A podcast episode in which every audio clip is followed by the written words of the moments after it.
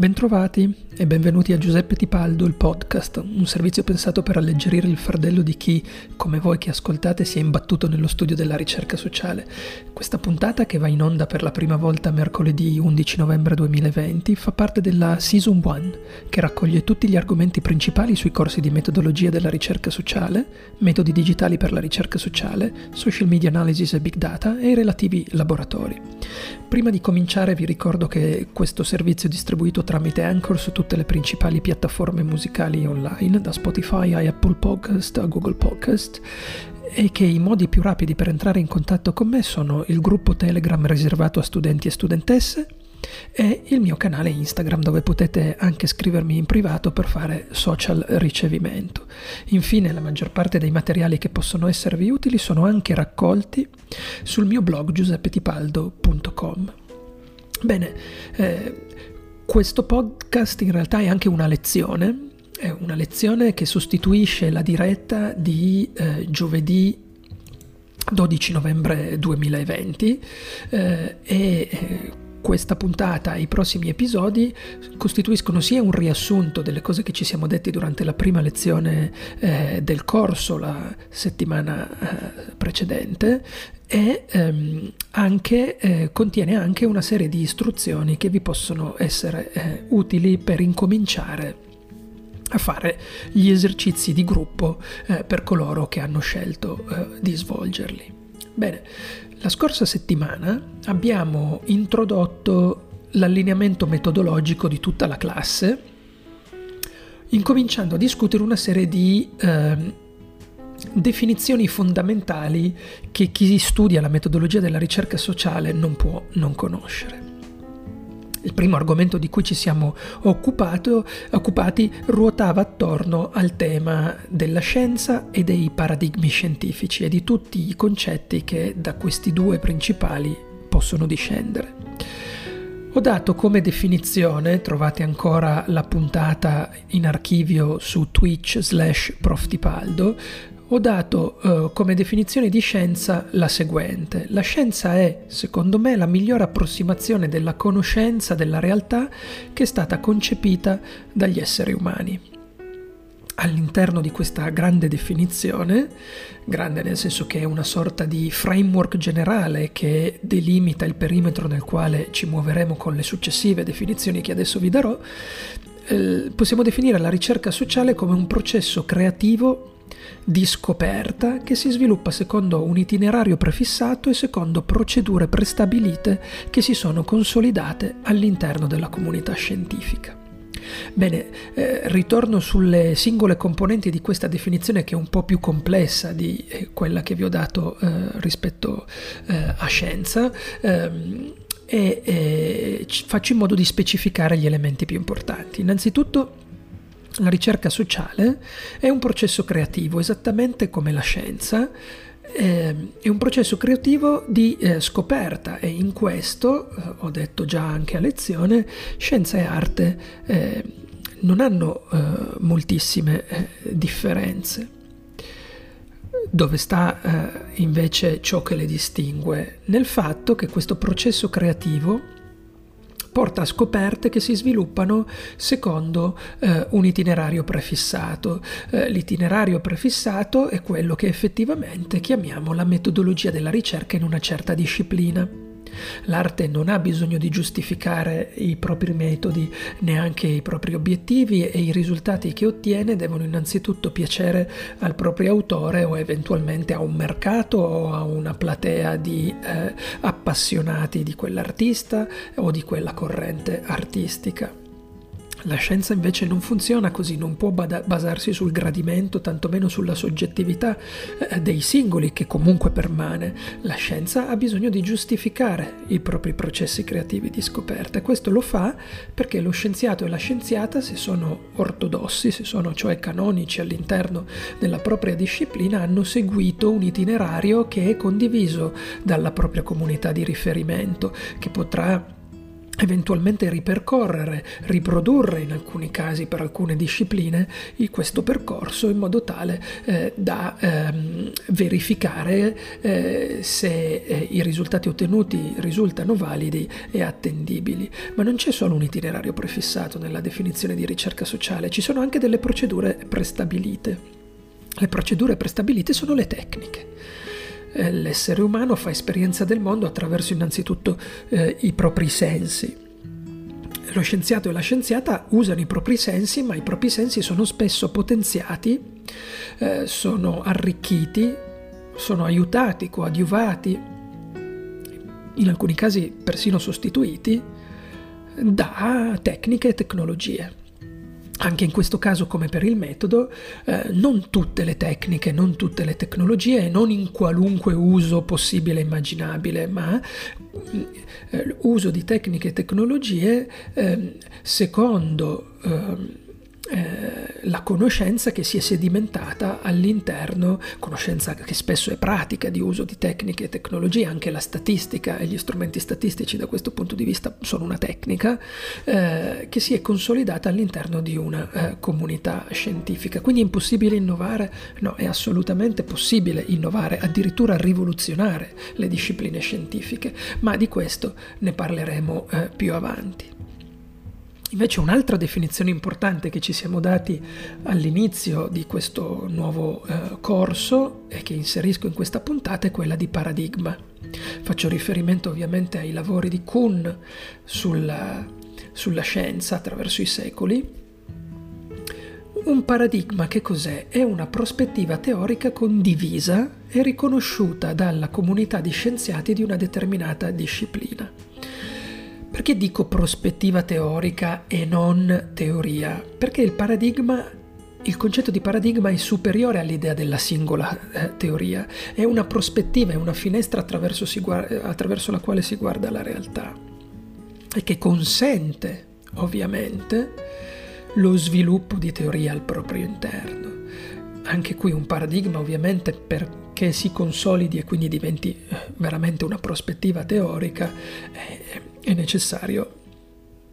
che sia eh, condiviso da una comunità scientifica di riferimento. Infatti nelle fasi di rivoluzione all'interno della scienza, quando non c'è un paradigma eh, consolidato perché quello dominante viene messo in discussione e non sono ancora emersi, oppure se sono emersi non sono ancora sufficientemente solidi e riconosciuti dei nuovi paradigmi, eh, ci troviamo in una fase rivoluzionaria nella quale questa condivisione non c'è e quindi è molto più facile che, eh, del normale trovare smentite, trovare ehm, risposte molto diverse eh, rispetto a medesimi oggetti oggetti di osservazione e via di seguito. È un momento eh, assolutamente utile eh, eh, all'interno del progresso scientifico di non facile comprensione per chi non è eh, uso alla eh, cultura eh, scientifica, perché ovviamente la contraddizione, la lotta e anche la dialettica tra scienziati e scienziate ehm, può suonare come una sorta di smentita in generale del metodo scientifico e, e, e, e far perdere e dilapidare fiducia nei confronti della scienza e delle istituzioni scientifiche e degli scienziati. In realtà eh, questo modo, che non si ripresenta continuamente, continuamente ma si ripresenta di tanto in tanto, è il modo migliore con cui la scienza ha affinato la propria capacità di conoscere il mondo. Um, con il termine paradigma, Kuhn fa riferimento più nel particolare a una prospettiva teorica eh, condivisa e riconosciuta da una comunità di scienziati di una determinata disciplina e quindi questo è importante, collochiamo i paradigmi all'interno delle discipline. Non è assolutamente detto che ci debba essere un paradigma che attraversa più di una disciplina, anche se ci sono discipline più vicine di altre che eh, sposano e contribuiscono a consolidare o a smontare e costruirne un altro paradigmi eh, che, ehm, che, che, poi utilizzano. Pensate ad esempio a, a, alla fisica eh, e, e, ad alcune eh, parti della, della, chimica, sicuramente ehm, il modello standard è una serie di eh, elementi che eh, ci sono alla base, possiamo ritenerli tranquillamente comuni a, a entrambe quelle discipline, giusto per fare un esempio. Una prospettiva teorica condivisa, quindi, ma fondata sulle acquisizioni precedenti della disciplina stessa, cioè la cosa interessante è che i paradigma non nascono dal nulla. I paradigmi ereditano conoscenza eh, pregressa, ehm, e quando non la ereditano probabilmente contribuiscono a smontarla e a riprogettarla. Eh, il paradigma opera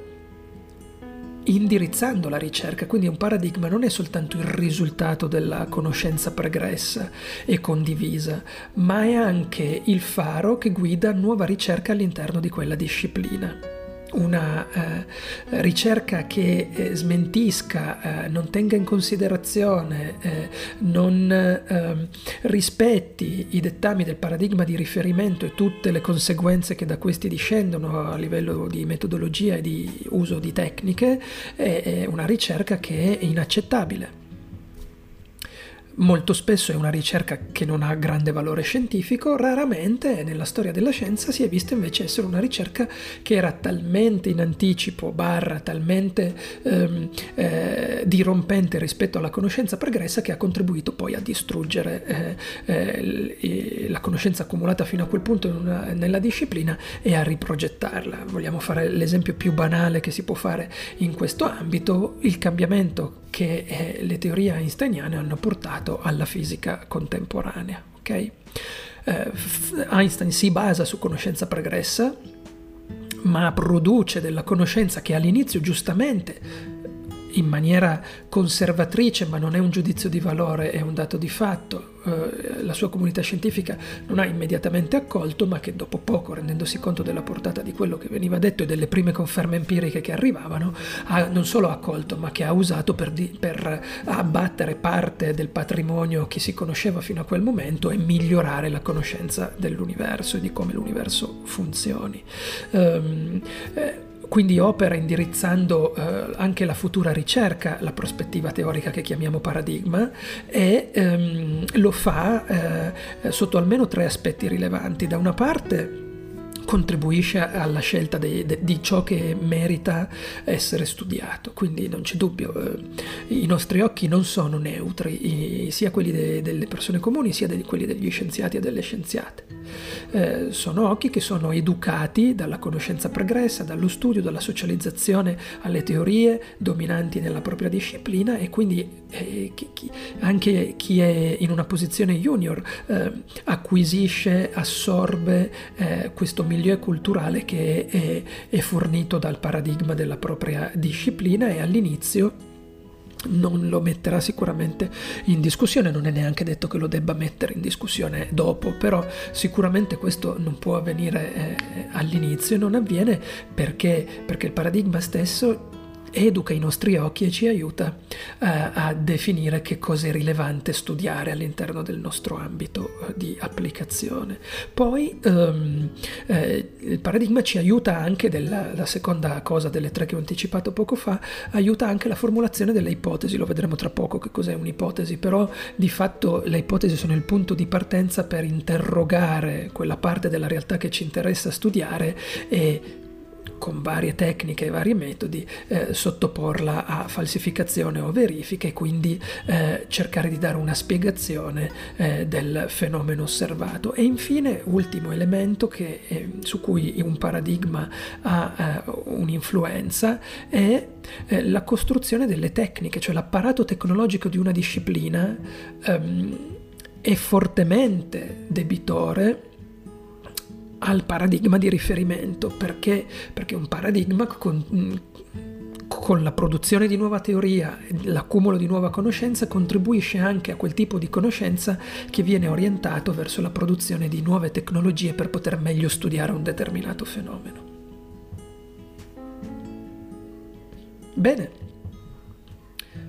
Questi podcast hanno di solito la durata di 15 minuti proprio per evitare di eh, schiacciarvi con eh, un'eccessiva quantità di eh, nozioni da ricordare. I miei 15 minuti sono praticamente scaduti, ovviamente proseguiremo eh, in, eh, nei prossimi episodi eh,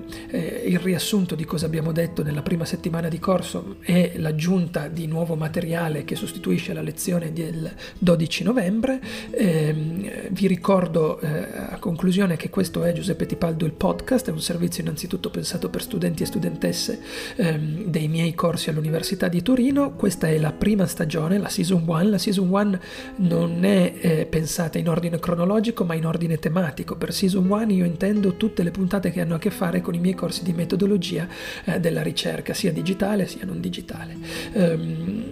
vi ricordo ancora una volta il blog giuseppetipaldo.com e per qualunque altro dubbio, interazione, commento il mio canale Instagram. Grazie e alla prossima puntata. Arrivederci.